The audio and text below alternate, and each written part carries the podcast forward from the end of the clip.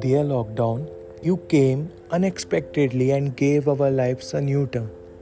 Thanks for flipping the pace of my life and rectifying my mistakes.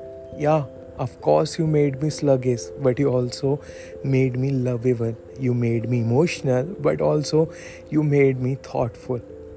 I have been living with my family since my childhood, but never understood their worth until you.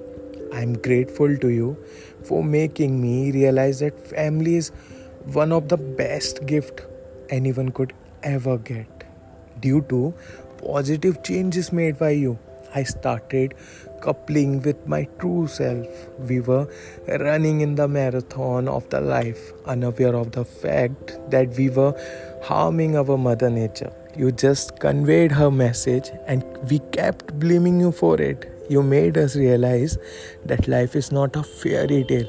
Life would impair us but would also allow us to heal ourselves.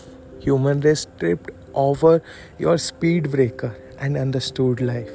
Thank you, dear lockdown.